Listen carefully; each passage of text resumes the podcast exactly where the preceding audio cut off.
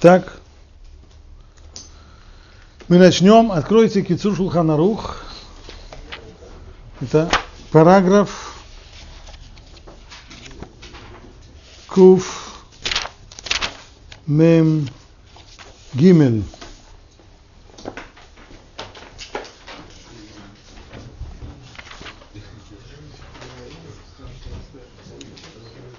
Симан Юд Гимель.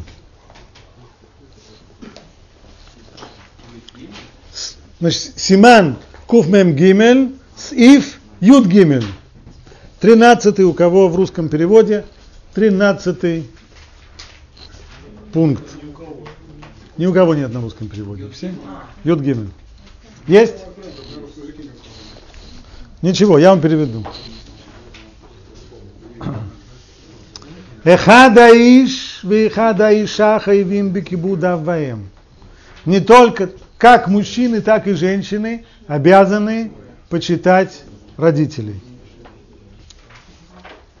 Спрашивается в задаче, ежели так, то почему Тора говорит Иш Авив Веймо Тирау? Иш, то есть, что такое Иш? Мужчина, не просто человек, а еще и мужчина, муж. Значит, почему Иш Авив Веймо Тирау? Получается, мужчи, мужчина должен почитать, а как же женщина? Отвечает Талмуд. Во-первых, нельзя подумать, что эта заповедь обязывает только мужчин, потому что сразу после этого сказано Ишавива ему тирау. То есть тирау от слова ира, страх. Это вторая заповедь, у нас есть заповедь ковод, то есть ухаживать за родителями. Вторая заповедь ира – это трепет перед родителями, то есть относиться к ним как к возвышенным существам. Так вот, Ишавивы Мотирау сказано во множественном числе. Каждый должен бояться отца и мать. Значит, Тирау стало быть не только мужчина, но и женщина. Тогда почему начинается с Иш, мужчина? Отвечает Талмуд. Хотя заповедь обязывает обоих, но у женщины не всегда есть возможность исполнить эту заповедь. Потому что женщина в тот момент, когда она выходит замуж, она оказывается зависимой от своих домашних обстоятельств, она отныне обязана мужу, она отныне обязана своим детям. То есть у женщины есть несколько функций и миссий в жизни. Она и дочь, она и мать, она и жена. И в тот момент, когда две функции сталкиваются,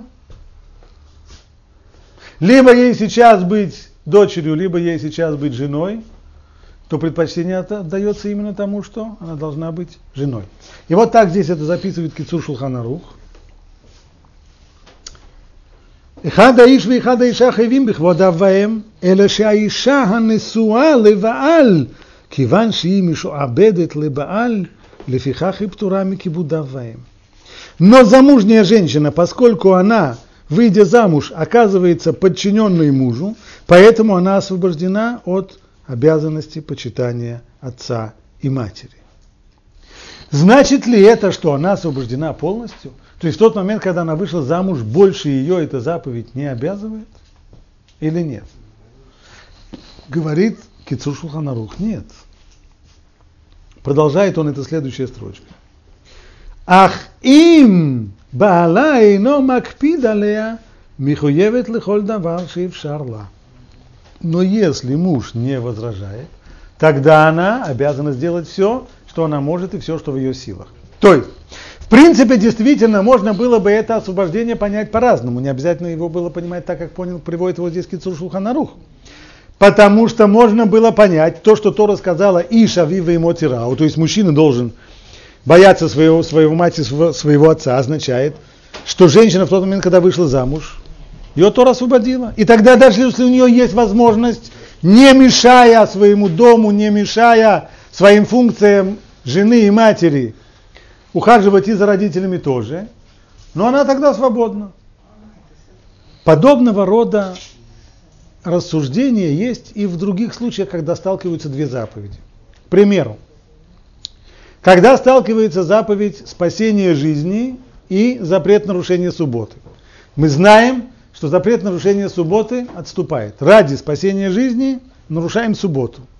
Значит ли это, что по отношению к спасению жизни запрета субботы вообще нет? Что там, где речь идет о спасении жизни, сегодня не суббота, а сегодня четверг? Или же нет?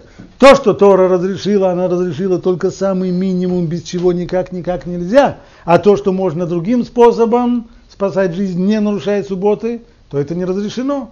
То есть отменена ли заповедь субботы по отношению к спасению жизни, или она не отменена, а только отложена, и как только есть возможность соблюсти и субботу, она снова возвращается.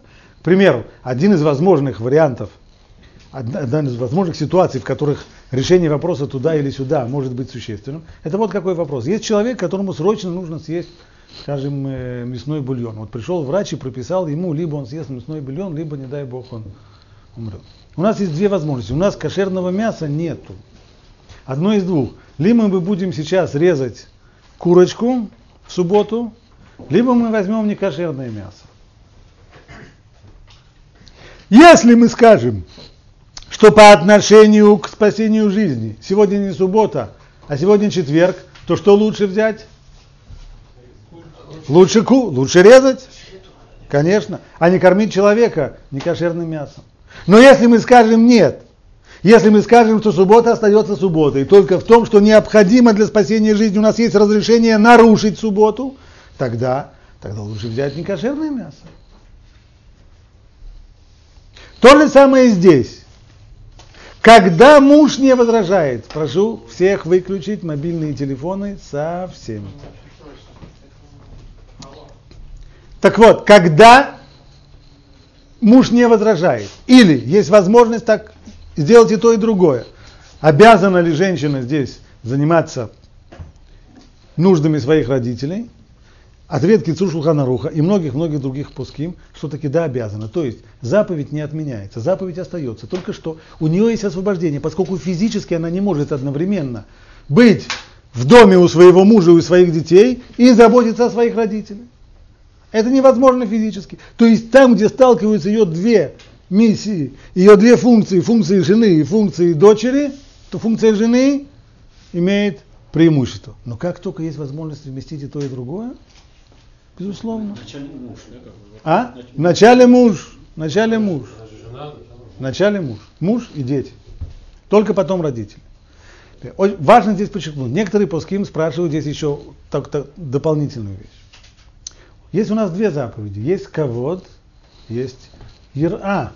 Ковод, мы объясняли, не имеется в виду, ты меня уважаешь, я тебя уважаю, имеется в виду удовлетворение потребностей родителей, то, в чем они нуждаются. Поить их, кормить их, одевать их, сходить им в, в аптеку, сходить для них на почту и так далее, и так далее. А есть еще и ира. Ира – это трепет перед родителями, то есть относиться к ним как к высшим существам. Тора освободила замужнюю женщину только от ковод, то есть поскольку она не может, у нее есть возможность либо сварить борщ мужу, либо сварить борщ родителям, она не может одновременно быть в двух, в двух квартирах, и поэтому она должна выбирать, где, и Тора здесь выбирает, что она должна сварить обед таки мужу. Но если это не вопрос о варке обеда или о том, о, о том чтобы э, что-то сейчас делать, а вопрос просто трепетного отношения. Ей мешает чем-нибудь ее муж в отношении ее трепетного отношения к родителям или нет? В чем выражается это трепетное отношение к родителям? Кто понял? А? Нет, в чем выражается? Что это значит страшиться, бояться родителей? Что это конкретно означает? Иша, Вива и Мотирау. А? Уважать совсем другой. О, стоп, стоп. Выполнять требования это верно. Есть в этом. Еще. Но есть куда более простые очевидные вещи. Не перечить, конечно. Мешает ли ей то, что она замужем, не перечить родителям?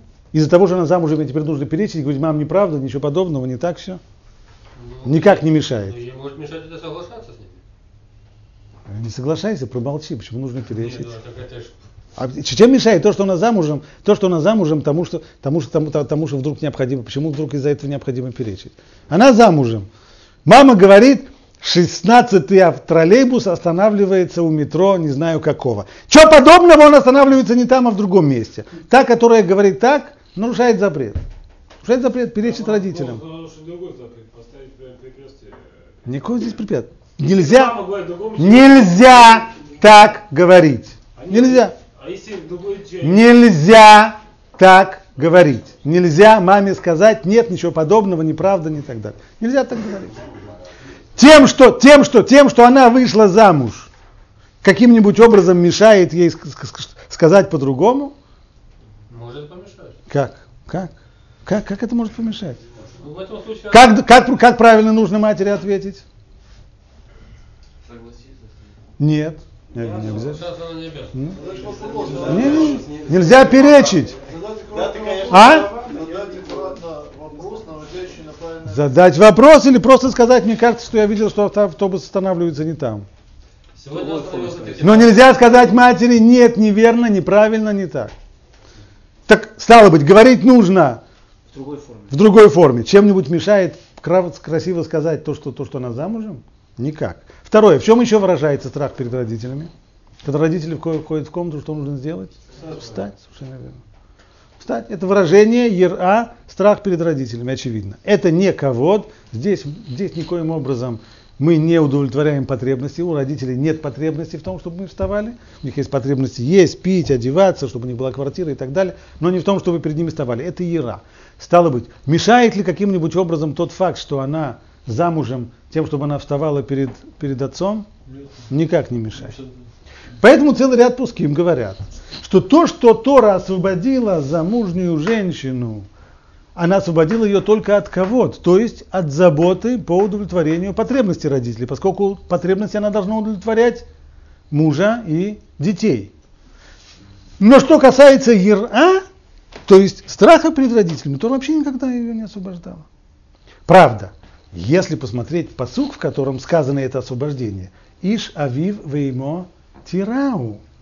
Именно там Иш, то есть мужчина, должен отца и мать своего бояться.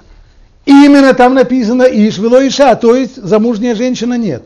Но вместе с тем, на самом деле, и это мнение большинства пуским, несмотря на это, освобождение касается действительно только заповедь кого а не заповедь Ира. Можно это уточнить, довольно хорошо это уточняется в самом Шулханарухе. Посмотрите, не в Кицур Шулханарухе, а в, в Шулханарухе. Я вам зачитаю сейчас, как это там сказано.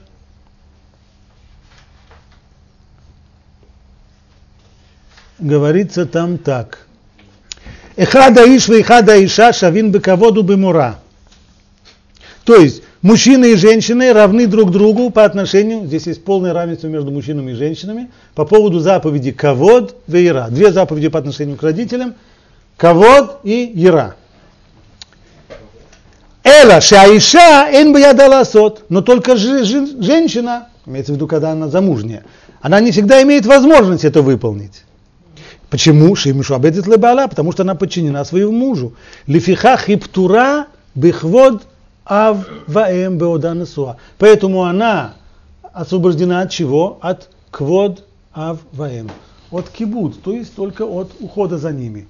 Шулханурух начинает, что равны муж и жена, мужчина и женщина равны в отношении двух заповедей, кибуда и умура, а замужняя женщина освобождена от чего? От кого? И не упоминает там вообще мура. Это дополнительное доказательство того, что во всем том, что касается мура, то есть запрет перечить, запрет спорить, э, необходимость встать и так далее, жена не освобождена. Правда.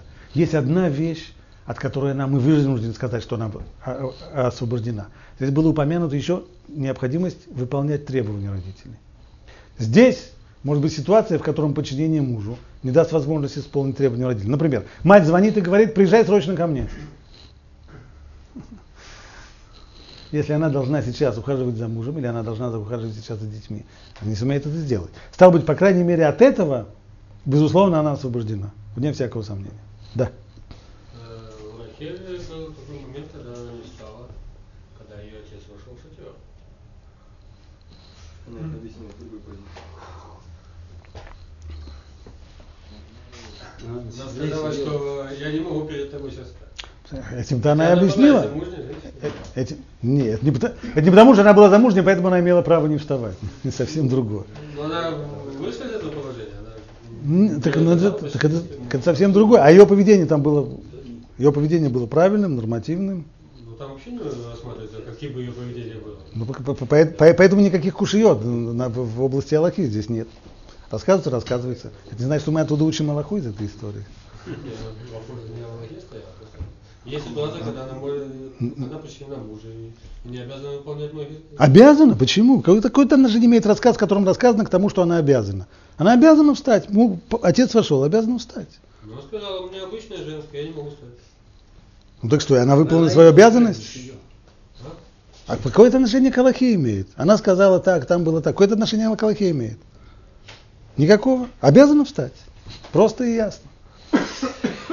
Теперь, если посмотреть на эту ситуацию с другой стороны, то важно, чтобы и муж, у него была бы голова на плечах. А именно, чтобы муж не препятствовал жене ухаживать за своими родителями. Там, где это необходимо, необходимо. Но из своего собственного так сказать, гонора настаивать на том, чтобы жена не ходила к родителям, а сидела дома или еще что-нибудь, это попросту не умно. Это ни в каком, ни в каком шулханарухе это не написано. Но у человека должна быть, э, как называли, пятый шулханарух, должна быть голова на плечах. И когда у человека нет пятого шулханаруха, то четыре тома шулханаруха мало ему помогают. Это, это, это обязательно. Кстати, еще одна важная вещь. Да. Разве то, что сказал Рыбурух, это разве было в шатре? Разве это было в шатре? В шатре, в шатре, в шатре, в шатре, в шатре. Теперь еще одна важная вещь. Как вы считаете? Вы сидите, все сидят за столом. Сидит за столом муж, жена, тесть и теща. Жена приносит какое-то блюдо. Кому она должна дать первому? Кто ближе? Мужу. Мужу. Однозначно мужу. Из всего того, что мы учили, однозначно мужу. А муж, если у него голова на плечах, что должен сделать? Раздать его. Чтобы не дать, не дать тещик. Дать попробовать тещу. Кому нужно дать тесть или тесть? Те, а? Тестю, тестю. Тестю, тестю. Потому что между тестем и тещей там одностороннее движение. Потому что теща обязана тестю. Своя, своя субординация. что. А? А вы даже чай не попьете? Хотя вот такой вопрос. Известно, что теща очень часто вмешивается в отношения. Да, да. Кто, этом несет ответственность? Это, это жена, она должна ну, поставить какие-то преграды? Это? Нет, во-первых, если кого-нибудь нужно здесь воспитывать, то нужно воспитывать тещ. Так? То есть, Ну да, кто должен воспитываться? Не-не-не, значит, жена не может, жена не может воспитывать тещу, то есть свою мать. Об этом нужно забыть раз и навсегда. Воспитывать имеется в виду, что общественность, которая занимается точно так же, как мы, мы понимаем на сегодняшний день, я хочу, чтобы вы поняли меня правильно. Сто лет тому назад, чтобы людям проводили уроки о том, как быть родителем или как строить семейные отношения между мужем и женой, урок на эту тему сто лет назад посмотрели бы люди на него как дикость какая-то, бред. Ну как, как, как с мужем и женой? Ну как муж с женой? Ну вот, вот, вот. Вот, да. Но дело в том, что это как э, когда, когда есть не, возникла необходимость здесь уже делать нечего, как э, у моих соседей как-то. Ни- Никто из нас, как, никто из нас не учился ходить. Да, мы не проходили курсы по прямохождению в возрасте полутора лет, нас не отдавали в группу этого самого э, прямохождения, а просто э, ползали, ползали, а потом встали и пошли.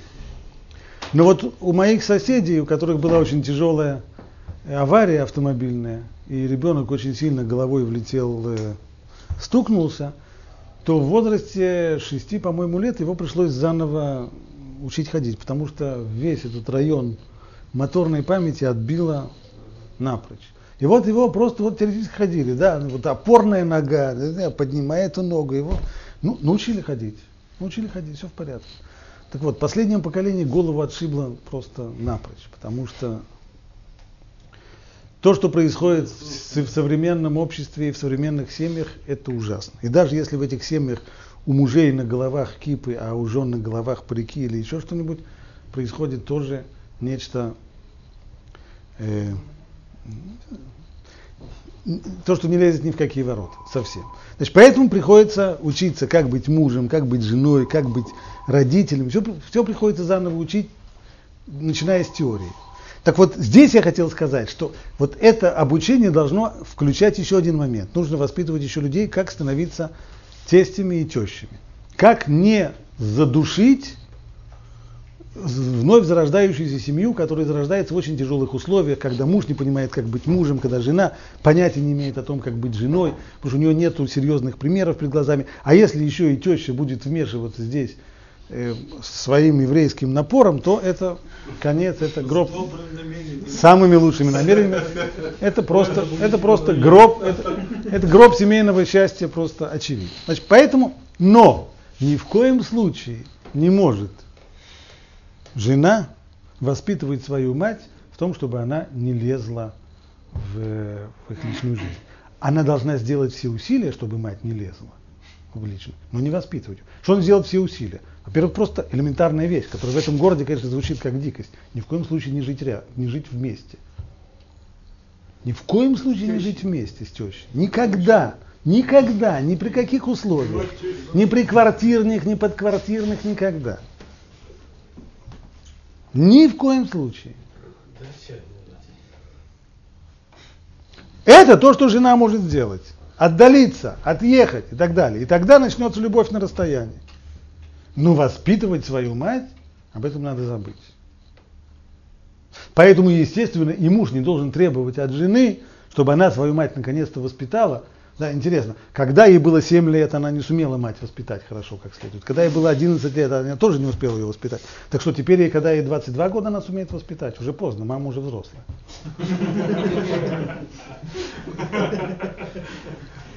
Так что... Кстати, между нами, девочками говоря, одна из очень серьезных причин нарушений мира в семье – это постоянные попытки мужа с женой воспитывать друг друга. Я как-то был в одной семье, пожилых очень родственников. Жена, которой 69 лет, кричит, сколько раз я тебе могла говорить, чтобы ты не... Они... Она вышла замуж и был 21, по-моему. Значит, последние 49, 48 лет, она сколько раз этим могла... Ну, если 48 лет не помогло, ну, уже можно прекратить это, если ты понимаешь, что это бесполезно. Ужасно. Вот, поэтому, значит, необходимо, к чему я говорю, что не только что свою, свою мать не следует воспитывать, но и своего мужа не следует воспитывать, и свою жену тоже не следует воспитывать. Если кого-то и следует воспитывать в этом мире, только, только самого себя. Объяснить можно, воспитывать нет. О том, что разница между объяснить и воспитывать, у нас в свое время будет целый курс, посвященный семейным отношениям, обязательный по порядку. Но сейчас я в него не хочу входить, только, значит, запомнить, безусловно. Это конфликтная ситуация, когда родители, в семье должно быть двое, муж и жена, плюс дети – не должно быть в семье ни мамы, ни папы, ни бабушки, ни тети. Они все должны быть любимы на расстоянии большой-большой любови. И чем больше расстояние, тем больше любовь. И, безусловно, стараться сделать так, чтобы, не применяя силовых приемов, обеспечить то, чтобы было минимум вмешательства. Это, безусловно, если люди хотят минимального семейного счастья, минимального семейного очага, должны это обеспечить. И если им кажется, что несмотря на все их, на все их э, старания, все равно теща преследует и вмешивается, несмотря ни на что, то нужно искать способы косвенного воздействия. Например, найти человека, который, которому теща прислушивается, и попросить этого человека, чтобы он с тещей поговорил. И попытался бы на нее повлиять. Ни в коем случае не свекровь. Третья, третья, третья мировая война. То. мы переходим к следующей теме, не менее увлекательной. כל המבזה אביו או אמו ואפילו בדברים ואפילו ברמיזה הרי זה בכלל ארור מפי הגבורה שנאמר ארור מקלה אביו ואמו.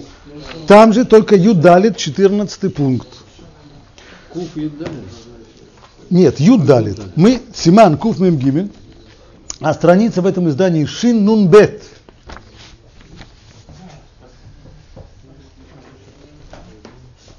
Здесь есть запрет срамить родителей. Запрет очень строгий, по отношению к которому это не только запрет, но есть еще и проклятие. Проклят каждый, арур, макле, авив и ему. Проклят, проклят тот, кто макле, то есть делает своих родителей калим. Э, м?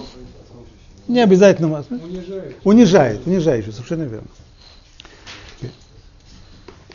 Здесь есть одна серьезная, э, серьезная лоха, которую следует.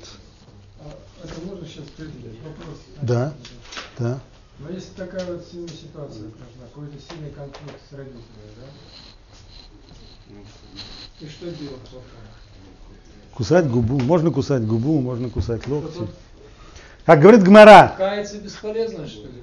Если после проклят вот это, я к этому в любом случае, когда человек, когда человек нарушил что-то, он должен, он должен каяться. И Прежде всего просить, Каяться, уже думает, прежде всего просить, просить, просить прощения у родителей. Советую всем, кто в, посл... в Эры в Йом Кипур забыл попросить прощения у родителей, сделать это сегодня вечером, позвонить по телефону и извиниться. Прямо, сходу. Всегда лучше не по, теле- по телефону, имеется в виду, что даже человек, который находится от родителей далеко, ему сейчас далеко ехать на другой конец города или вообще в другой город, хотя бы по телефону. Это вещь, которая... И запомните это, по крайней мере, в, Йом, в Эры в Йом Кипур. Просить прощения у родителей это просто жизненно важно, не меньше, чем кислород. Маша, все словами делается? Словами, словами, нет. Просто так, просто так кротко смотреть в глаза и как, как это, эта собачка, ну, этим самым э, хвостом, хвостом крутит и тем самым выражает, что она очень сожалеет. А у- у нас есть речевой аппарат. Тем-то человек отличается от животных, что у него есть речевой аппарат, и он должен словами все сказать. Что я прошу прощения, сожалею за то, что я сделал то-то и то-то. Прошу прощения, обязательно. Обязательно. Обязательно. И что будет, если родители сами позволяют по отношению к себе вестись пренебрежительно? Например, Артур, я сейчас буду разбирать историю с тобой. Представь себе, что ты с Божьей помощью скоро женишься. У тебя будут дети. Дети вырастут. Дети вырастут. Артур захочет сделать их настоящими мужчинами. А? Ну, и если папа, который хочет сделать сына настоящим мужчиной, станет его обучать, э, не знаю, средством какого-нибудь боя, скажет, ну давай стукай, стукай в меня, или бросай меня через, через бедро или еще что-нибудь. И поломает папе. Да нет, ничего не поломает, нет, нет. А папа не устраивает. Можно ли сыну это делать? Нельзя. А папа разрешает. Сам говорит, я... У нас есть правило. Авши махаль аль кводо, кводо махуль. Если отец прощает неуважение к себе, не проявление уважения к себе, это прощено. Например, отец, у него есть свое, его собственное кресло, говорит сыну, садись. Имеешь право сесть, пожалуйста. Он простил. Или он входит в комнату, ты собираешься встать, поскольку услы- услышал на уроке, что нужно вставать. Папа говорит, сиди, э, сел, все нормально. Но это кого? А там, где унижение родителей, то там, даже если они прощают, это не прощается. Поэтому, даже если папа говорит, ну-ка стук меня, посмотрим, как ты научился. Чему, чему, ты, чему, чему тебя да, научили? Нельзя. Или даже папа просто хочет помутузиться в шутку. Просто нельзя никоим образом. И если это было сделано в детстве, опять же, очень вам советую просить прощения за это. Шахматы. Можно, можно обыгрывать папу в шахматы. Нет никакого. Это, это, это, это, безусловно, не унижение.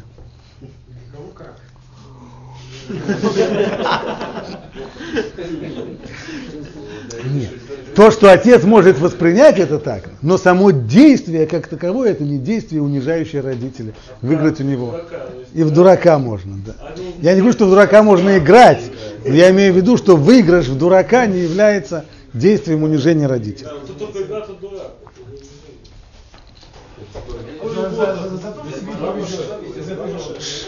Э, Имеется в виду в детстве сказано, да? Какой возраст имеется в виду в детстве?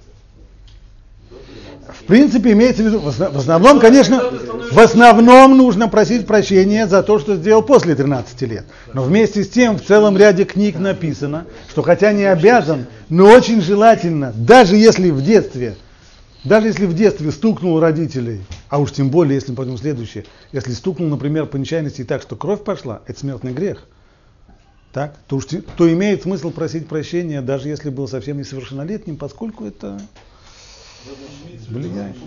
Помутузить за сыном, да, как бы, ну, это же... Ты его мутузить можешь, но он не моги. Более того, если ты с ним идешь мутузиться, то ты его толкаешь на нарушение. Не, ну Ну, баловаться, да, если в ходе балования, если в ходе балования сын ударил папу, чисто играючи, просто мутузились, то он нарушил запрет. То есть играя, играя с ним игого, да, это фактически. Да, да, да, конечно, конечно. Не, не следует играть в эти игры с, э, с сыном. Пусть сын играет в эти игры со своими друзьями, товарищами, братьями и так далее, но не с папой. Но не с папой. С папой предложили уже здесь в шахматы. Кто очень хочет в теннис, пожалуйста, в пинг-понг. Но Два брата пожалуйста. Это уже. Здесь, здесь даже если глаз не потерять. Теперь, а Гмара, Гмара говорит дальше следующую вещь. Значит, у нас есть, Гмара рассказывает в трактате Синедрин, там задается вопрос, может ли сын сделать кровопускание родителям? То есть в свое время тогда это был один из способов лечения кровопускания. А, в смысле лечения? Да, для лечения. Или вытащить занозу. У мамы заноза, и нужно сейчас взять знаю, иголкой, расковырять и достать там занозу. Можно или нет? В чем проблема? Проблема вот какая. Тора приговорила к смертной казни детей, которые пускают кровь родителям. То есть если в самом простом вариант, самый простой вариант. Если кто-то из детей ударил родителей так, что пошла кровь, то это смертный грех. Если это было злоумышленно, то есть было здесь предупреждение, два свидетеля предупредили и засвидетельствовали, то это смертная казнь э, хенек, удушение. Против. Теперь, родители не против, они говорят, я, я тебя сам прошу, достань мне занозу. Это с целью излечения. Говорит Гмара, вроде бы должно быть, с одной стороны, вроде бы должно быть разрешено. Почему? Потому что это с целью излечения. Тора это вроде не должна запретить. И так. Вместе с тем продолжает там Гмара, что большие мудрецы не позволяли своим детям вытаскивать им занозы и так далее. Почему? Опасаясь того, что он, если он ковырнет, когда человек ковыряет иголкой, чтобы достать занозу, пока он ковыряет необходимый минимум, все хорошо. У него есть справка, что все, что он делал, он делал только в лечебных целях.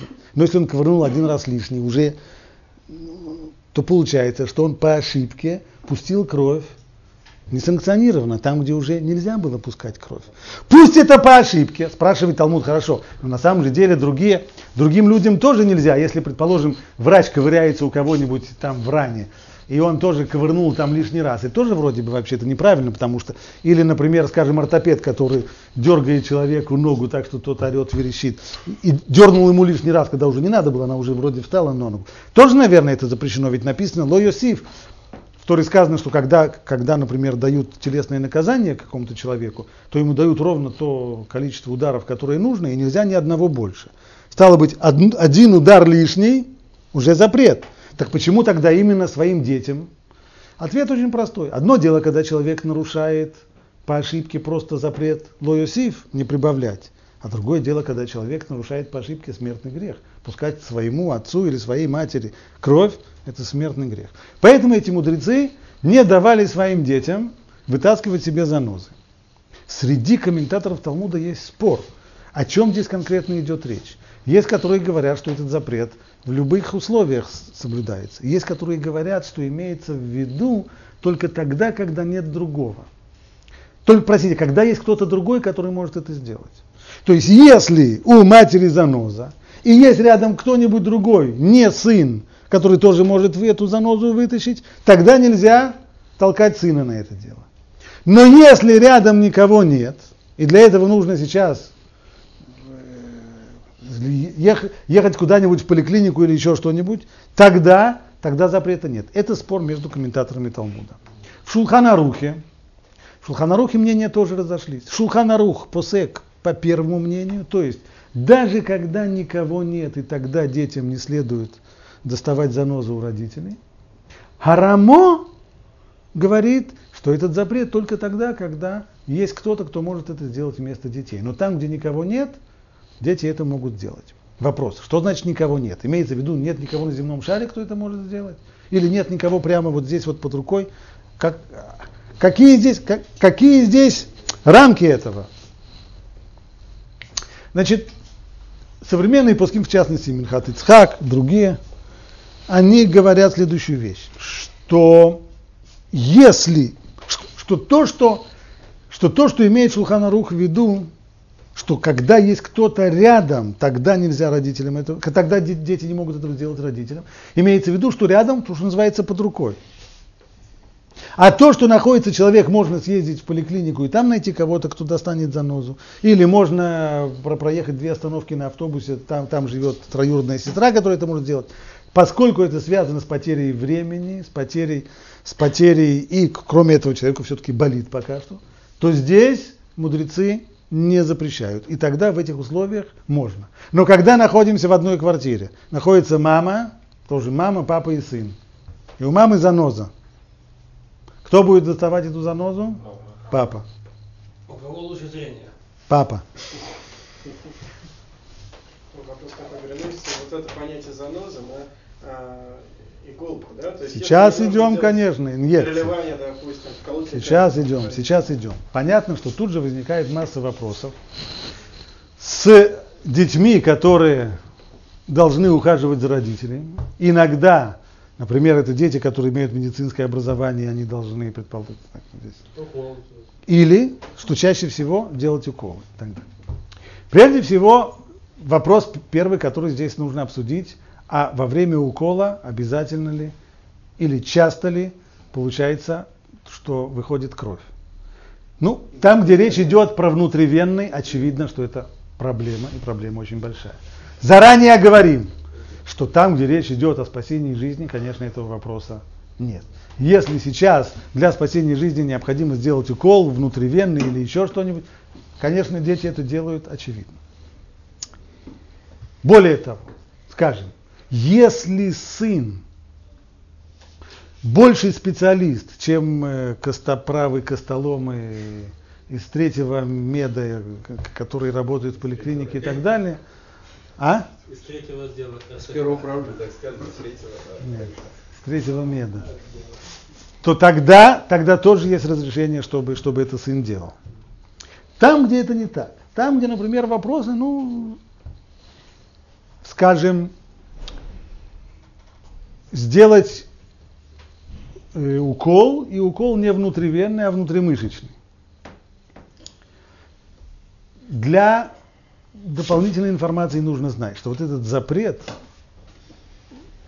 то, что называется хабура, это не обязательно, когда кровь льется, хлещет наружу или даже капает наружу. Хабура, выделение крови, это даже когда, когда образовался синяк. То есть, например, кого-то стукнули, и в результате у него капиллярная кровь выделилась и собралась под, под кожей, гематома. только гематома, только кожа не порвалась, она не пошла. Это тоже называется это тоже запрет выведения крови. Точно так же, как запрет это есть и в субботу, точно так же и по отношению к родителям. Поэтому не исключено, что даже в той ситуации, когда делается укол внутримышечный, вроде как кровь наружу не выходит. Но если в результате этого укола образуется гематома, проблема. Это проблема. Ведь вопрос, часто это, это не часто. Или, например, иногда может быть покраснение. Но покраснение это не обязательно результат гематомы, это может быть просто от самого, от самого лекарства покраснения. Результат э, действия самого лекарства. Тогда это не гематома. Но, по крайней мере, этот, проблем, это вопрос проблематичный. Как он конкретно решается? Ну, если, если это вопрос проблематичный, тогда мы сказали, кто-то другой должен сделать. Попроси другого, чтобы он сделал инъекцию родителям. Это все хорошо. Но сложный вопрос он тогда, когда попросить другого, это значит заплатить ему деньги. И вопрос теперь формулируется так. Вопрос, который решает Пуским, вот последние четверти 20 века обсуждались эти вопросы. Если мы говорим, что там, где нет других, то дети могут вытаскивать занозы или делать уколы своим родителям. Что значит там, где нет других? Там, где нет других вообще? Или имеется в виду, что да, что там, где есть другие, которые могут за деньги, там мне уже нельзя. Или же, или же, мы скажем, что поскольку это за деньги, то это называется, как будто бы нет других. Как нам подойти к этому вопросу? На первый взгляд надо было бы сказать так. На первый взгляд. Мы когда-то объясняли, это Аллаха очень известная, что хотя мы обязаны заботиться о нуждах своих родителей, есть обязанность кибуд ав ваэм, но эта обязанность ограничена вот чем. Мы должны делать действия для того, чтобы о них заботиться. Например, если, родители, если родителям нужно что-то купить, нужно побежать им это и купить. Побежать в магазин и так далее. Значит ли это, что на свои деньги? Нет. Тратить деньги на почитание родителей не обязаны. Почитание родителей за их счет. Почему? Потому что Тора не обязала тратить деньги. Все, что Тора обязала... А если у родителей меньше денег, чем у тебя? У меня? Не обязала Тора тратить деньги на почитание родителей. Все, что она обязала, это действие тратить время, усилия, нервы и так далее. Если пенсия маленькая. Не обязанный. Человек может давать, не обязан. Не обязан. Человек может давать, может помогать, может давать сколько угодно. Но не обязан тратить свои деньги на, на кибудавая. Если так, если так, то по идее нужно было бы решить этот вопрос следующим образом. Поскольку тратить свои деньги я не обязан, Значит, и здесь заплатить деньги медсестре, чтобы она делала уколы вместо меня, я тоже не обязан.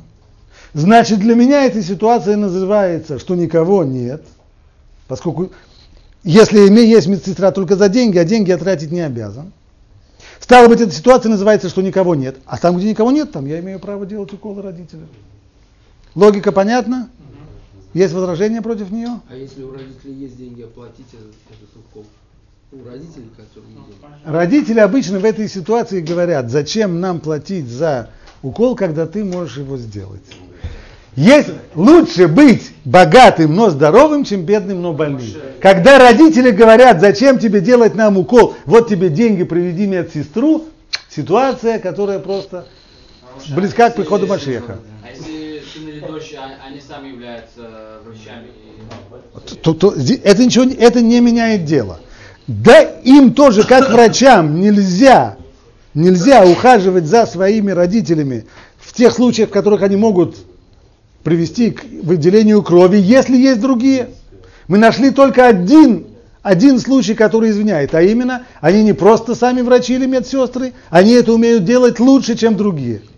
То есть, если отец говорит, не приводи мне, пожалуйста, или мать говорит, не приводи мне, пожалуйста, эту медсестру, после того, как она меня колет, у меня после этого я целый день не могу лежать на этом боку, а ты меня колешь нормально, вопросов нет. Но если медсестра тоже умеет, у нее тоже руки растут правильно, и она уж, по крайней мере, вколоть шприц умеет так, чтобы не поранить. Тогда вопрос, обязан ли я тратить деньги на то, чтобы привести медсестру, Или я скажу, за деньги, денег я не обязан платить. Стало быть, поскольку деньги я не обязан платить медсестры, как будто бы и нет, поскольку она есть только за деньги. А если ее нет, значит я имею право делать уколы сам. На первый взгляд, так надо было бы сказать. На основе той Аллахи, которая не требует от детей тратить деньги на содержание родителей. Но вместе с тем, вместе с тем, есть серьезные пуским, которые спорят с этим. И говорят они следующую вещь. Если бы обязанность заплатить сестре исходила бы из самого, самой необходимости ухаживать за своими родителями, тогда да, тогда не обязан. Но здесь, если мы подумаем правильно, почему, если аккуратно подумать, почему я должен здесь платить деньги сестре? Это часть ухода за родителями или это, или это забота о моем благе? Приведу вам пример, который когда-то уже был, был приведен. Человек получает от родителей телефон. Пожалуйста, приезжай. Нужно нам помочь. Должны приехать на другую квартиру, нужно побелить то, нужно. Когда-то к Рыбхайму Соловейчику, когда он был раввином в Бресте, пришел еврей с таким вопросом. Папа прислал, тогда телефона не было, была телеграмма, папа прислал телеграмму, живет в Варшаве, срочно приезжай, надо помочь. Понимаете, говорит Рэбби, билет железнодорожный до, до Варшавы дорого стоит, а мой папа не такой уже богатый человек. И я вообще-то боюсь, что если я приеду, я его введу в, в расход, ведь я же не на свои деньги-то еду, на деньги родителей. Так как, мне ехать или не ехать? Сказал ему Рыбхайм, ты прав, действительно, родителей не вводи в этот расход, иди пешком. Это не просто шутка. Здесь тонкая аллахическая, тонкий аллахический анализ. Когда человек платит деньги за билет на, за билет в удобном железнодорожном вагоне. Он платит для, это его плата за э, его плата за почитание родителей его, или его плата за свои собственные удобства? За свои удобства. Потому что знаешь, что до родителей можно дойти и пешком тоже. Ой, понятно. Конечно. Безусловно. Если бы речь шла о том, если бы пришел человек Рыбха ему тогда и сказал, вы знаете, папа прислал мне телеграмму из Нью-Йорка, срочно приезжай. Пешком не найдешь. Пешком не, при, не переплывешь. И тогда, тогда, конечно, тогда, безусловно, это за счет отца. Ехать, ехать э, через Атлантику или даже, даже не обязательно в Нью-Йорк, даже до Израиля доехать, при всем желании пешком не дойдешь и вплавь не приплывешь. Но если там, где речь шла всего лишь сколько там, пару сотен километров от Бреста до Варшавы, да, то здесь он ему ответил просто. Это не плата за кибудав, это плата за твои удобства. Поэтому это за твой счет. Не хочешь тратить на это деньги? Иди пешком. То же самое на первый взгляд, уже не на первый взгляд, на второй взгляд можно было возразить и здесь. Человек, которому нужно заплатить медсестре, чтобы она делала эти уколы. Он сейчас заботится не о здоровье родителей, а о чем он заботится? Чтобы не нарушить. Это, дружище, твои проблемы. Отец в этом не виноват. Ты хочешь не нарушить, честь тебе и хвала. Но это твои нужды. Поэтому за твои нужды ты платить должен. Поэтому...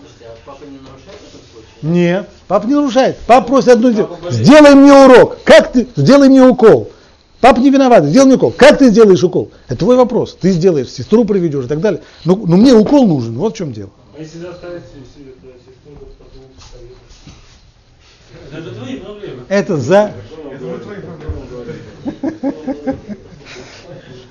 Значит, это, это возражение Рава Цви Песах Франка, который был раввином Иерусалима э, лет 50 тому назад. Правда, из более поздних авторитетов с ним спорят Арабойрбах, Шлойм Зальма Нойрбах, в своей книге. Он с ним спорит. И в конечном итоге он присоединяется к первому мнению, то есть верно, что здесь было сказано, что вроде бы человек заботится здесь о своем, он заботится о том, чтобы ему не нарушить запрет. Это да. Но возражает Равойербах. Он здесь заботится, чтобы нарушить какой запрет? Запрет субботы или запрет мясного с молочным? Какой он запрет боится нарушить? Какой запрет? Совершенно верно. Значит, значит, просто если он ковырнет лишний раз и выпустит кровь, то выясняется, что он тем самым наносит ущерб отцу. Значит, здесь это не просто его комфорт, а это то, что связано, безусловно, с отцом, то, что связано с матерью, связано с родителями. Поэтому это можно посчитать, что это деньги за уход за родителями, стало быть, не обязан их тратить, стало быть, имеет право сделать укол сам. И это... Да, получается, что разница. Родитель все равно только вручил сын или всегда. Нет, это, родителю все равно. Но вот с точки зрения Торы глубоко-глубоко не все равно. Совсем-совсем не все равно. И вот поэтому окончательный вывод Равойербаха звучит следующим образом.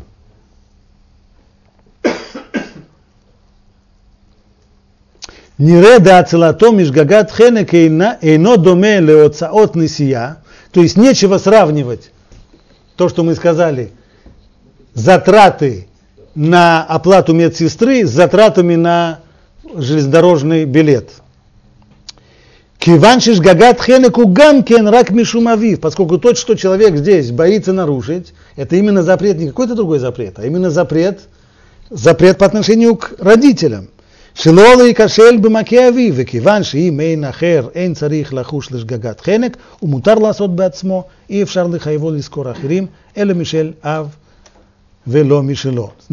На основе этого он пишет, что нельзя таким образом обязать сына тратить деньги на, э, на, на медсестру, и поэтому он имеет в этом случае, если он не находит никого даром, и все, что он находит, это только за деньги, он имеет право сделать укол самостоятельно.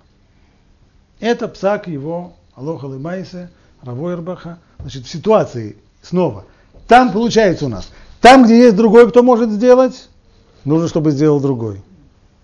Если это трудно, например, нужно ехать в поликлинику, 5 остановок на метро, еще потом на автобусе и так далее, снова может сделать сын. Или там, где, может быть, не нужно ехать 5 остановок, но нужно заплатить медсестре, чтобы она сделала, тоже не обязан тратить эти деньги и может сделать сам. Вот это случаи, в которых можно самостоятельно делать уколы э, своим родителям. В остальных случаях это делать другой. Ясно это? Кто? Занозы совершенно верно. Занозы, занозы безусловно. Просто Талмуд не говорил про Талмуд не говорил про про уколы, Талмуд говорил про занозы, и только по отношению к занозам отсутствует последняя вещь. Да, это не то, что нужно нанимать медсестер, медсестер, которые вынимают занозы профессионально. А это просто в жизни такого не случается. Да, да, да, безусловно. Уколы, занозы и так далее, и так далее. Анализы крови уж тем более. Значит, если, если у мамы получается заноза, то там, где нет другого, то можно вынуть самому. Там, где есть кто-то другой, нужно, чтобы это вынул другой, а не сын. Вот это лымайся. У нас еще осталось здесь много вопросов. Мы не затронули сегодня, не успели. Есть тяжелый вопрос о родителях, которые невменяемые, или родители, которые больны психическими заболеваниями, как, как быть с ними, это мы выясним потом. И вопрос у нас по поводу, по поводу расписания. Что происходит в воскресенье? Господа, послушайте, значит, у нас э, следующее занятие завтра как обычно, тут пол восьмого вечера. Потом э, следующее занятие послезавтра будет воскресенье, в 6 часов вечера. А, у нас свадьба. Свадьба. А, об той и речь. О, да, да. Значит, значит, завтра, завтра будет точно.